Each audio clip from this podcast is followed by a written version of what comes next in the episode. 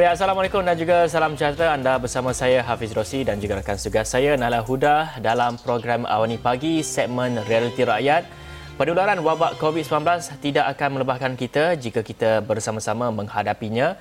Kami di Astro Awani membawakan realiti rakyat tumpuan khas yang mengangkat suara rakyat dan realiti kehidupan mereka akibat COVID-19. Dan untuk rakyat anda boleh menghubungi Astro Awani dan untuk kepimpinan Astro Awani akan memberikan peluang kepada setiap wakil rakyat dan juga setiap pengusaha IKS, PKS dan sebagainya untuk menyuarakan realiti di kawasan dan juga perusahaan mereka. Yap.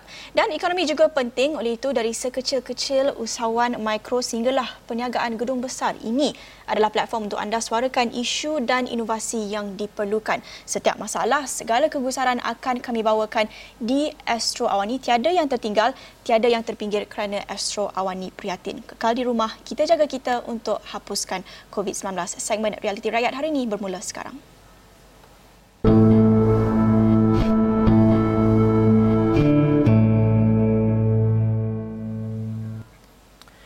Baik, dalam segmen Realiti Rakyat, banyak isu yang menarik kami angkat terutamanya ketika pelaksanaan PKP dan baru semalam saja pelaksanaan PKPB ini. Dan semestinya banyak sektor terkesan kerana tidak mampu menjana pendapatan susulan perintah duduk di rumah ini dan antara sektor yang terjejas teruk adalah industri pelancongan sebenarnya. Dan dalam Realiti Rakyat kali ini kita ingin mengetahui apakah impak PKP, PKPB ini kepada industri pelancongan terutamanya di Langkawi dan bersama kami di talian Skype sekarang adalah uh, Adam Fuad merupakan pengurus besar Taman Buaya Langkawi untuk bersama dengan kita bersama-sama membincangkan mengenai apa agaknya isu-isu uh, di uh, terutamanya di Langkawi ini dan kalau kita nak lihat juga uh, melihat kepada isu ataupun melihat kepada Taman Buaya di Langkawi ini sendiri ia merupakan antara salah satu tarikan pelancongan utama di Langkawi dan juga mendapat pengiktirafan daripada Malaysia Book of Record sebagai taman buaya terbesar di negara. Baik Adam, selamat pagi. Selamat pagi Abang Baik Adam, kita nak tahu uh, bagaimana agaknya uh, Taman Buaya ini sebenarnya terjejas ketika PKP ini. Kita tahu uh, boleh dikatakan sektor pelancongan uh, di Langkawi ini merupakan salah satu uh, sumber ekonomi yang utama. Jadi bagaimana dari segi melihat kepada PKP ini ia begitu terkesan sekali? Okey, untuk uh, PKP, semasa PKP kesannya sangat besar untuk especially uh, produk-produk di Pulau Langkawi seperti yang kita tahu Pulau Langkawi ini uh, pulau pelancongan. So produk pelancongan antara yang terkesan uh, semasa PKP. Ya. Boleh Adam kongsikan perbezaan sebelum dan selepas PKP ini dilaksanakan dan kita nak tahu mungkin kalau boleh kongsikan lebih terperinci uh, dari jenis uh, pendapatan yang uh, dapat dijanakan di Taman Buaya Langkawi ini dan perbezaannya uh, sebelum dan selepas PKP dilaksanakan. Kalau boleh Adam kongsikan. Okey, untuk uh, pada bulan Mei hingga ke bulan eh, sorry, bulan Mac hingga ke bulan Mei, kita uh, fokus yang uh, jumlah pelancong akan berkurangan sebanyak 30,000 pelancong dan anggaran hampir 2.5 juta kerugian. Baik Adam, kita nak juga nak tahu uh, dari segi bagaimana ketika PKP ini tiada pelancong-pelancong ataupun sektor pelancongan uh, terjejas teruk, bagaimana di Crocodile Adventureland Langkawi ini mampu bertahan ataupun apa agaknya strategi digunakan untuk meneruskan uh, pengoperasian? Okey, buat masa ni di Crocodile Adventureland kami masih beroperasi seperti biasa kecuali tak ada pelancong lah sebab uh, kami perlu menjaga kebajikan uh, haiwan peliharaan uh, sebab kami di antara produk yang uh, essential service. Ya. Hmm. So kami hanya uh, uh, menggajikan uh, pekerja skeleton manning untuk memastikan uh, kebajikan uh, uh, haiwan-haiwan ini terjaga. Ya. Dan ini satu aspek yang uh, agak berbeza ya daripada uh, sebelum ni kita ada temu bual bersama pengusaha-pengusaha lain. Uh, tapi untuk Taman Buaya Langkawi ini sedikit berbeza kerana ada aspek penjagaan haiwan itu. Dan sebelum ni kita kita lihat uh, di zoo negara ya uh, mendapat perhatian seluruh negara apabila tidak dapat uh, untuk teruskan operasi penjagaan uh, haiwan mereka kerana tiada pendapatan yang dapat dijanakan apabila tiada pengunjung. Jadi itu kita nak tahu lebih lanjut, kita nak faham lebih lanjut aspek penjagaan haiwan itu pastinya menelan menelan perbelanjaan yang sangat tinggi. Boleh ceritakan tentang cabaran itu dan berapa agaknya uh, perbelanjaan ini diperlukan setiap bulan untuk uh, menampung uh, penjagaan haiwan di sana? Okey, kos uh, penyelenggaraan dan uh, untuk bagi makan haiwan, uh, kita belanja ham- sebulan hampir ke 100 ribu. Uh, tapi disebabkan ada banyak bantuan-bantuan daripada pihak kerajaan uh, yang uh, di-announce oleh PN uh, seperti ERP, subsidi gaji, uh, pengurangan bayaran elektrik sebanyak 15% dan juga uh, moratorium daripada bank dia membantu banyaklah mengurangkan kos hampir 40% daripada uh, kiraan asal hampir 100 ribu sebulan. Hmm. Jadi itu uh, perkembangan yang baik kita dengar bantuan dapat bantu uh, Taman Buaya Langkawi ini teruskan operasi. Uh, tapi kita nak tahu lebih perinci tentang bantuan itu. Kalau boleh ada kongsikan uh, sudah terima bantuan yang disalurkan oleh kerajaan uh, kerana uh, ada cerita tadi itu yang dikongsikan ataupun diumumkan oleh Perdana Menteri. Tapi adakah uh, Taman Buaya Langkawi sudah terima bantuan itu?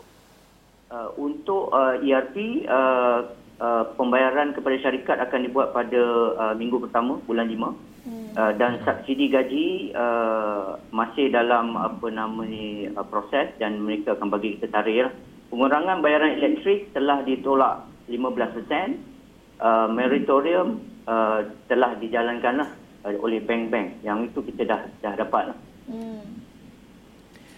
Baik, Adam, kalau kita nak lihat uh, berdasarkan kepada ataupun melihat kepada situasi PKP ini, apa agaknya strategi-strategi yang dimainkan uh, bagi Taman uh, Buaya di Langkawi ini bagi menarik lebih ramai pelancong selepas ini? Dan kalau kita dapat saksikan uh, pelbagai sektor-sektor sebelum ini kita telah pun interview, uh, mereka telah pun uh, menggunakan platform media sosial dan sebagainya untuk mempromosikan uh, barangan dan juga produk mereka. Di pihak Adam, apa agaknya penambahbaikan yang dilakukan untuk untuk menarik lebih ramai lagi ataupun untuk tujuan promosi ya, ke atas uh, krokodil ini. Boleh saya mencelah sikit. Um, kita juga nak tahu bagaimana untuk uh, pihak sektor penjagaan haiwan ini untuk teruskan normal baharu ataupun adaptasi kepada normal baharu semestinya um, jumlah pengunjung akan sangat terkesan walaupun PKP ini tamat kerana um, pastinya ramai yang masih akan mengamalkan penjarakan sosial ini mungkin dalam satu atau dua tahun yang akan datang. Jadi uh, bagaimana pihak uh, Taman Buaya ini mengambil kira uh, normal baharu ini pasca PKP?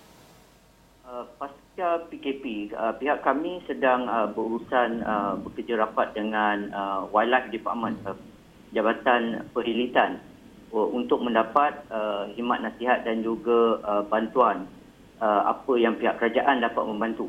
Sebab uh, untuk pantauan semua, uh, produk seperti zoo, uh, tempat-tempat haiwan dan juga park, uh, mereka perlukan crowd yang ramai.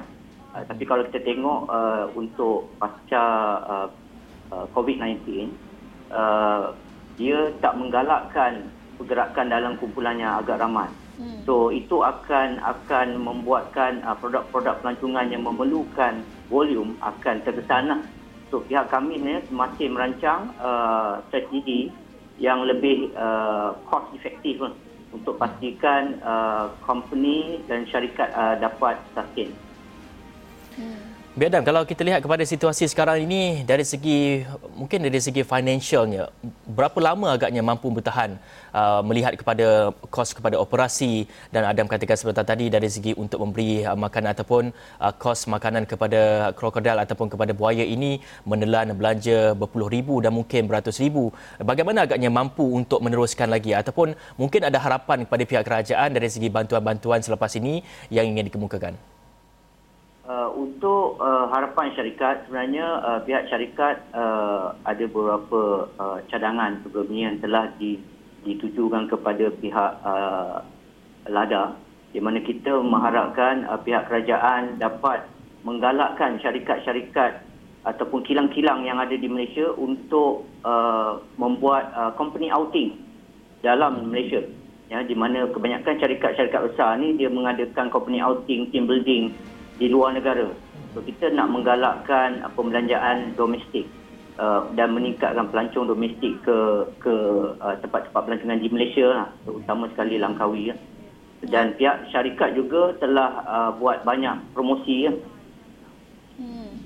Baik, lagi satu aspek yang kita nak uh, pertimbangkan juga adalah kebajikan pekerja di Taman Buaya Langkawi ini, uh, bagaimana nasib pekerja di sana? Adakah mereka uh, perlu diberikan cuti tanpa gaji? Adakah mereka uh, terpaksa uh, diberhentikan? Boleh kongsikan cerita pekerja di sana? Uh, untuk uh, Coconut Adventure Land, uh, buat masa ni uh, tiada uh, penamatan kontrak untuk pekerja. Uh, cuma kami uh, memberi uh, pekerja cuti tanpa gaji, 50% daripada pekerja kami cuti tanpa gaji tapi kebanyakan ke semua pekerja kami mendapat uh, ERP.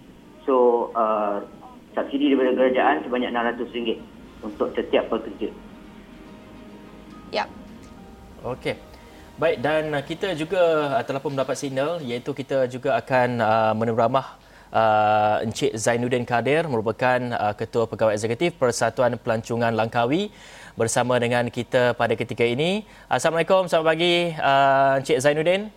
Ya, Assalamualaikum, ya saya bercakap. Baik Encik Zainuddin, kita nak tahu melihat kepada uh, industri pelancongan di Langkawi, bagaimana secara keseluruhannya ia terjejas dan berapa ramai agaknya uh, pemain-pemain industri dalam uh, pelancongan ini dan agaknya anggaran kerugian semua. Okey, terima kasih dan Assalamualaikum. Salam pelancongan dari Langkawi. Uh, secara uh, latar belakangnya pelancongan di Langkawi, uh, penduduk Langkawi 120,000 penduduk Langkawi dan uh, pelancongan uh, Langkawi uh, terjejas kira 100% kita kolek lumpuh pelancongan start PKP ini di, di uh, dikuatkuasakan di seluruh Malaysia khasnya kepada Langkawi. Uh, jadi uh, pada 2019 eh uh, pelancongan di Langkawi ini uh, telah menerima pelawat tertinggi dalam sejarah saat uh, ia uh, dilakukan oleh pihak uh, LADA khasnya kepada LADA iaitu 3.9 juta pelawat telah berkunjung ke Pulau Langkawi. Uh, jadi ini satu angka yang tertinggi yang tidak pernah uh, berlaku uh, sebelum ni pada tahun 2019. Uh, lebih 250 penerbangan setiap minggu daripada 2019 dan uh, 60% uh, tenaga kerja Langkawi terlibat dalam industri pelancongan dan 30% uh, terlibat secara tidak langsung. Yang saya cakap secara tidak langsung ni uh, seperti daripada uh, pemain-pemain industri yang menjual uh, cik kiah menjual goreng pisang, makanan laksanya hmm. ataupun uh, pemain-pemain uh, Uh, restoran-restoran komuniti-komuniti itu sendiri daripada nelayan. Jadi uh, kesannya uh, apabila PKP ini uh, dilaksanakan jadi 10,000 pekerja hotel, 200 pemandu pelancong, 18 180 travel agent, 60 uh, uh, beach boy dan tidak termasuk lagi daripada produk-produk owners eh? produk-produk hmm. owners seperti Underwater World, hmm. Cable Car, daripada Taman Buaya, Wildlife Park. Uh, jadi ya. bila dah collect ni jadi kira lebih kurang uh, 15,000 uh, pekerja, uh, 15,000 uh, pekerja-pekerja sektor pelancongan tidak dapat uh, menjana ekonomi dan seterusnya uh, pelancongan di Langkawi itu lumpuh.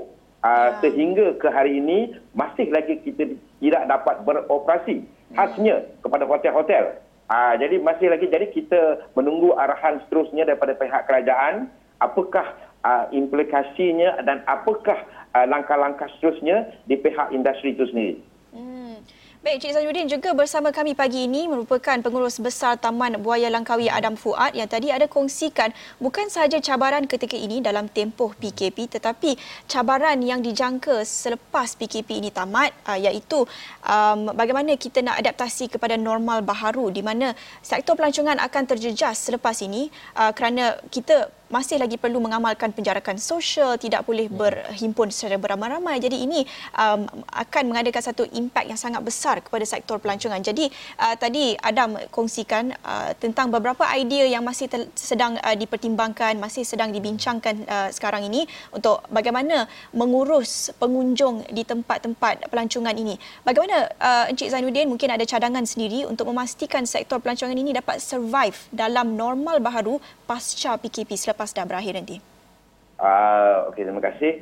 Jadi uh, memanglah daripada kesan COVID-19 ini memang dia terkesan dan sangat uh, begitu uh, terkesan dan ia lumpuh Jadi dalam norma baru ni memang sebenarnya dalam tahun uh, impact 2020 ni kita dah bersama dengan Lembaga Pembangunan Langkawi apabila kerajaan Malaysia uh, uh, mengiklankan tahun melawat Malaysia memang kita dah ada satu plan dan kerangka kerja yang sangat strategi dan apabila COVID-19 kita kena beralih kepada more digital, jadi kepada uh, uh, promosi dalam keadaan kepada digital. Dan untuk makluman uh, pada penonton-penonton awani itu sendiri, uh, kita memang dah bersedia dengan daripada soal keselamatan kita tidak berkompromi. Jadi kita akan mengadakan ataupun kita akan meletakkan misi miskin scan ni di pintu masuk. Jadi uh, di pintu masuk jetty, di airport, kita adalah daerah yang pertama di Langkawi uh, daerah yang pertama di Malaysia untuk dalam soal keselamatan. Hmm. Uh, sebelum ni memang kita menerima niche punya ataupun uh, pelancong campur-campur tetapi dalam keadaan COVID-19 apabila PKP ini ditarik balik, kita akan pergi ke norma yang baru. Jadi kita tidak ada pelancong yang secara berkumpulan kita akan uh, akan target pelancong-pelancong yang ber, dalam skala yang kecil eh daripada hmm. family dan mereka kita kita suruh mereka lebih lama duduk di Langkawi jadi menjana ekonomi yang lebih baik dan kita harap pihak persatuan itu sendiri Langkawi Tourism Association telah mengambil inisiatif yang yang drastik eh kita bekerjasama dengan uh, lembaga pembangunan Langkawi LADA uh, bekerjasama dengan semua industri kita ada satu kita akan memperkenalkan dan memperkasakan uh, digital platform. Kita akan uh, memantapkan lagi status uh, Langkawi itu sebagai bebas cukai. Dan of course uh, selepas PKP ini ditarik balik kita ada satu promosi yang sangat istimewa yeah. iaitu kita panggil Langkawi Great Sale. Langkawi Great Sale ni kita akan buat uh, selepas PKP ditarik balik kita akan mempromosikan dalam digital uh, semua industri terbabit lebih kurang dalam 200 daripada pihak hotel, dari pihak shopping kompleks, daripada pihak pemain industri, pemain boat. Jadi semua bila kita menggabung ini adalah sejarah yang pertama. Lah. Buat pertama ya. kalinya kita bergabung, kita akan bagi uh, satu potongan harga yang sangat menarik kepada pelancong-pelancong domestik. So okay. kita memang fokus Baik. kepada pelancong-pelancong domestik. Baik. 10 10 10% ke 70% diskaun. Hmm. Baik, cadangan yang sangat menarik Encik hmm. Zainuddin untuk beralih ataupun mengalihkan tumpuan kepada uh, platform digital untuk mempromosikan sektor pelancongan ini. Dan uh, kita nak tujukan soalan seterusnya kepada Adam Fuad, masih bersama kami, Pengurus Besar Taman Buaya Langkawi. Uh, selepas mendengarkan saranan uh, oleh Encik Zainuddin tadi mengenai uh, peralihan ke platform digital, uh, kita tak dapat nak bayangkan lagi secara uh, konkretnya bagaimana agaknya peralihan itu, adaptasi itu. Jadi, um, bagaimana Adam sendiri uh, mungkin kita boleh dengarkan pandangan Adam terhadap saranan atau cadangan itu uh, buat Taman Buaya Langkawi. Bagaimana agaknya untuk alihkan ataupun untuk mempromosikan uh, secara digital? Adakah itu satu saranan yang uh, realistik buat Adam sendiri? Uh, ya Naila. So untuk pengetahuan pengetahuan uh, uh, penonton uh, Coconut Adventure Land telah berkolaborasi dengan uh, Mega Water Sport di mana uh, kami telah develop satu platform uh, platform website di mana kita kumpulkan hampir 20 produk pelancongan di Langkawi. So semua pelancong boleh uh, layar uh, website ini untuk mendapat diskaun setiap produk sehingga 70%. So sebelum ni uh, kesemua produk uh, promote uh, secara uh, individually So uh, dalam uh, bulan lepas kami telah uh, mengadakan perbincangan di mana kita create satu platform semua akan kumpul dalam satu platform dan okay. semua pelancong boleh melayari website itu dan mendapat harga diskaun.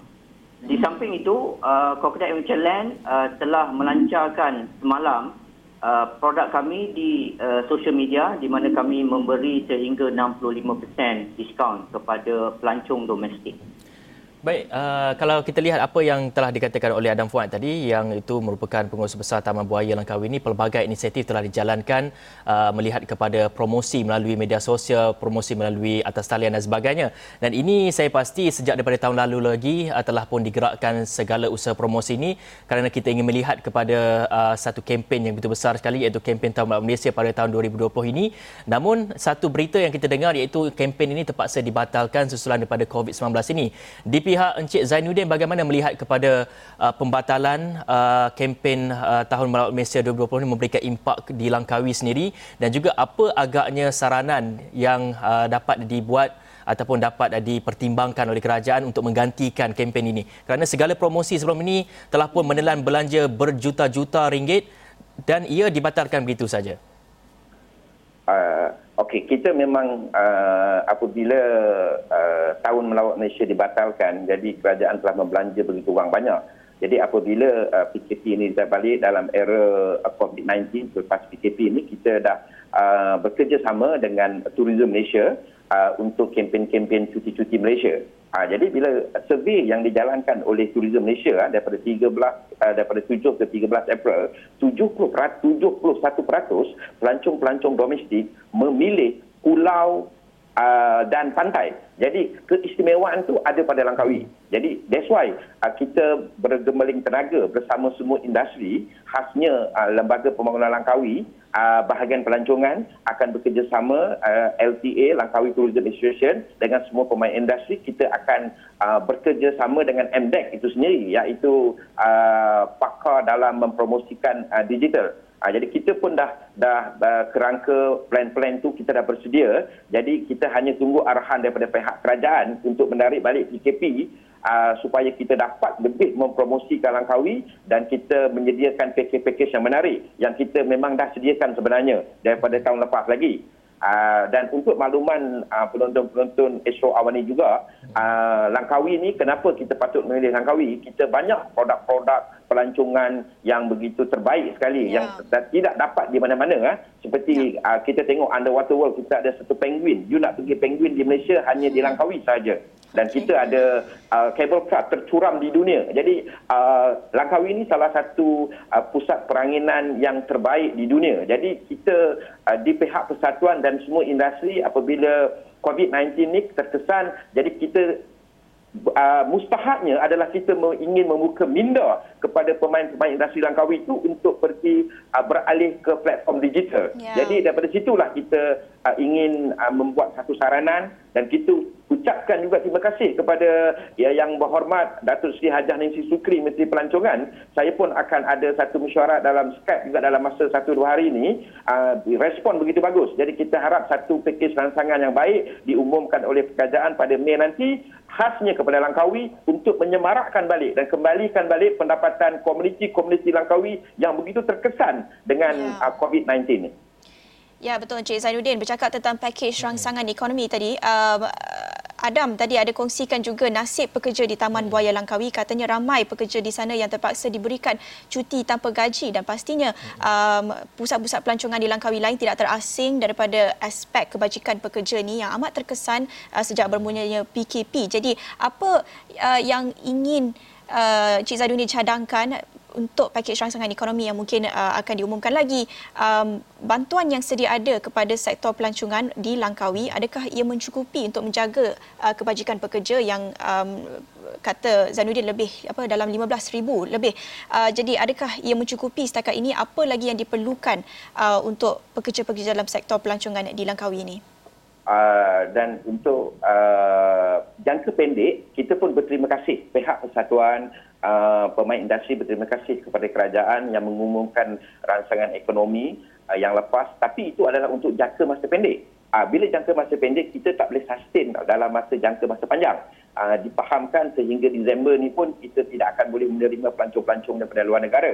Hmm. Tapi dan untuk makluman semua juga kita tidak lupa. Kita bukan memokuskan saja juga daripada industri pelancongan domestik kita memokuskan juga daripada pelancong luar negara supaya uh, mereka tidak lupa uh, langkah itu sendiri jadi kita harap daripada pihak rancangan ekonomi dan khasnya kepada kerajaan negeri kerajaan negeri telah mengutip cukai ya cukai-cukai pelancongan uh, berpuluh juta. Dan uh, kita harap daripada kerajaan pihak kerajaan negeri itu sendiri memulangkan balik uh, dana-dana yang dikutip cukai untuk kita mempromosikan lebih agresif uh, lebih sistematik melalui platform digital yang melalui kos yang sangat mahal jadi ya. kita harap daripada cukai yang dikutip oleh pihak uh, kerajaan negeri dan uh, oleh uh, federal okey kerajaan ya. pusat diagihkan uh, balik ataupun dipulangkan balik kepada pemain industri untuk kita sama-sama mempromosikan Langkawi ya. supaya lebih agresif lebih sistematik melalui uh, platform digital ya. dan untuk dan untuk uh, kita jangka masa panjang ni diharap pihak kerajaan uh, menambahkan lagi uh, pakej rancangan yang dibuat sebelum ni untuk jangka masa medium. Uh, jadi uh, yang 3 bulan ke 6 bulan dan 12 bulan. Jadi Ya. kita pihak perusahaan mengharapkan sesuatu yang lebih baik akan Hmm. diumumkan oleh Menteri Keuangan. Ya baik Encik Zainuddin kita tinggal 1 2 minit je lagi tapi uh, menarik tadi Encik Zainuddin kongsikan uh, Encik sendiri jangka sehingga bulan Disember kita dapat tak dapat nak terima uh, pelancong luar negara. Adakah itu jangkaan Encik Zainuddin sendiri ataupun uh, satu saranan dari pihak uh, kerajaan? Uh, mengikut uh, statistik yang uh, kita kita dapat uh, COVID-19 ni masih lagi tidak dapat menerima virus. Dan tidak ada antivirus ataupun tidak ada tidak ada vaksin lagi yang ditemui. Dan WHO pun uh, telah mengeluarkan kenyataan travelling ni dia dijangkakan pada Januari itu apabila vaksin itu dijumpa. Dan kita pun menjangkakan by Januari itu pelancong-pelancong daripada luar negara akan berkunjung ke Pulau Langkawi. Jadi kita harap uh, kita uh, di pihak persatuan dan uh, lembaga pembangunan Langkawi Lada khasnya bahagian pelancongan akan uh, berkolaborasi ataupun kita akan target dengan uh, cuti-cuti Malaysia ni Ya. uh, kita fokuskan Okey. kepada uh, cuti-cuti kepada pelancong-pelancong dalam negara eh. Okey dan uh, sebelum kita berakhir mungkin Adam ada ingin uh, menyatakan harapan dan juga apa yang agaknya perlu dilakukan saranan kepada kerajaan bagi membantu uh, sektor-sektor atau bagi membantu terutamanya Adam sendiri merupakan uh, pengurus besar Taman Buaya Langkawi apa agaknya bantuan yang diharapkan? Uh, bantuan dan saranan kepada kerajaan ialah uh, seperti yang kita tahu uh, negeri-negeri uh, di bahagian utara kebanyakannya telah uh, mencapai zon hijau.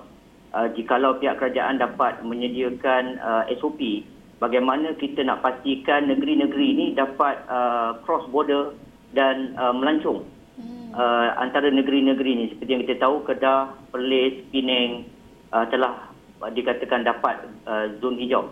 Ya. So dan saya rasa kalau kata kita nak mula kita kena mula dengan itu dulu hmm. Dan mungkin kerajaan kena uh, create uh, macam pasport kesihatan untuk dicop hmm. yang pastikan yang sebelum dia melancong uh, dia sihat. Ya. Ya. Dan juga seperti yang Cik Zainuddin kata tadi, uh, seperti yang kita tahu kerajaan negeri telah uh, charge uh, uh, tukai hiburan, tukai hmm. pelancongan. So Ya. di mana jikalau dapat disalurkan kepada produk-produk di mana kita dapat membuat lebih promosi. Hmm. Ya. Ya. Dan, dan terakhir saya nak uh, wawarkan kepada semua uh, penonton jikalau anda ingin mendapatkan harga pakej yang termurah hmm. untuk di Langkawi hmm. uh, tolong layari www.pulaulangkawi.my Ya. Okey. Baik, terima kasih untuk perkongsian itu Adam Fuad dan juga Encik Zainuddin Kadir dari Persatuan Pelancongan Langkawi, Adam Fuad dari uh, Taman Buaya Langkawi. Satu perbincangan yang sangat menarik melihat kepada impak kesan PKP ini kepada industri pelancongan di Langkawi. Banyak lagi laporannya di astroawani.com. Kami akhiri Awani Pagi segmen Realiti Rakyat di sini bersama saya Naila Huda. Dan saya Hafiz Rosli. Assalamualaikum warahmatullahi wabarakatuh.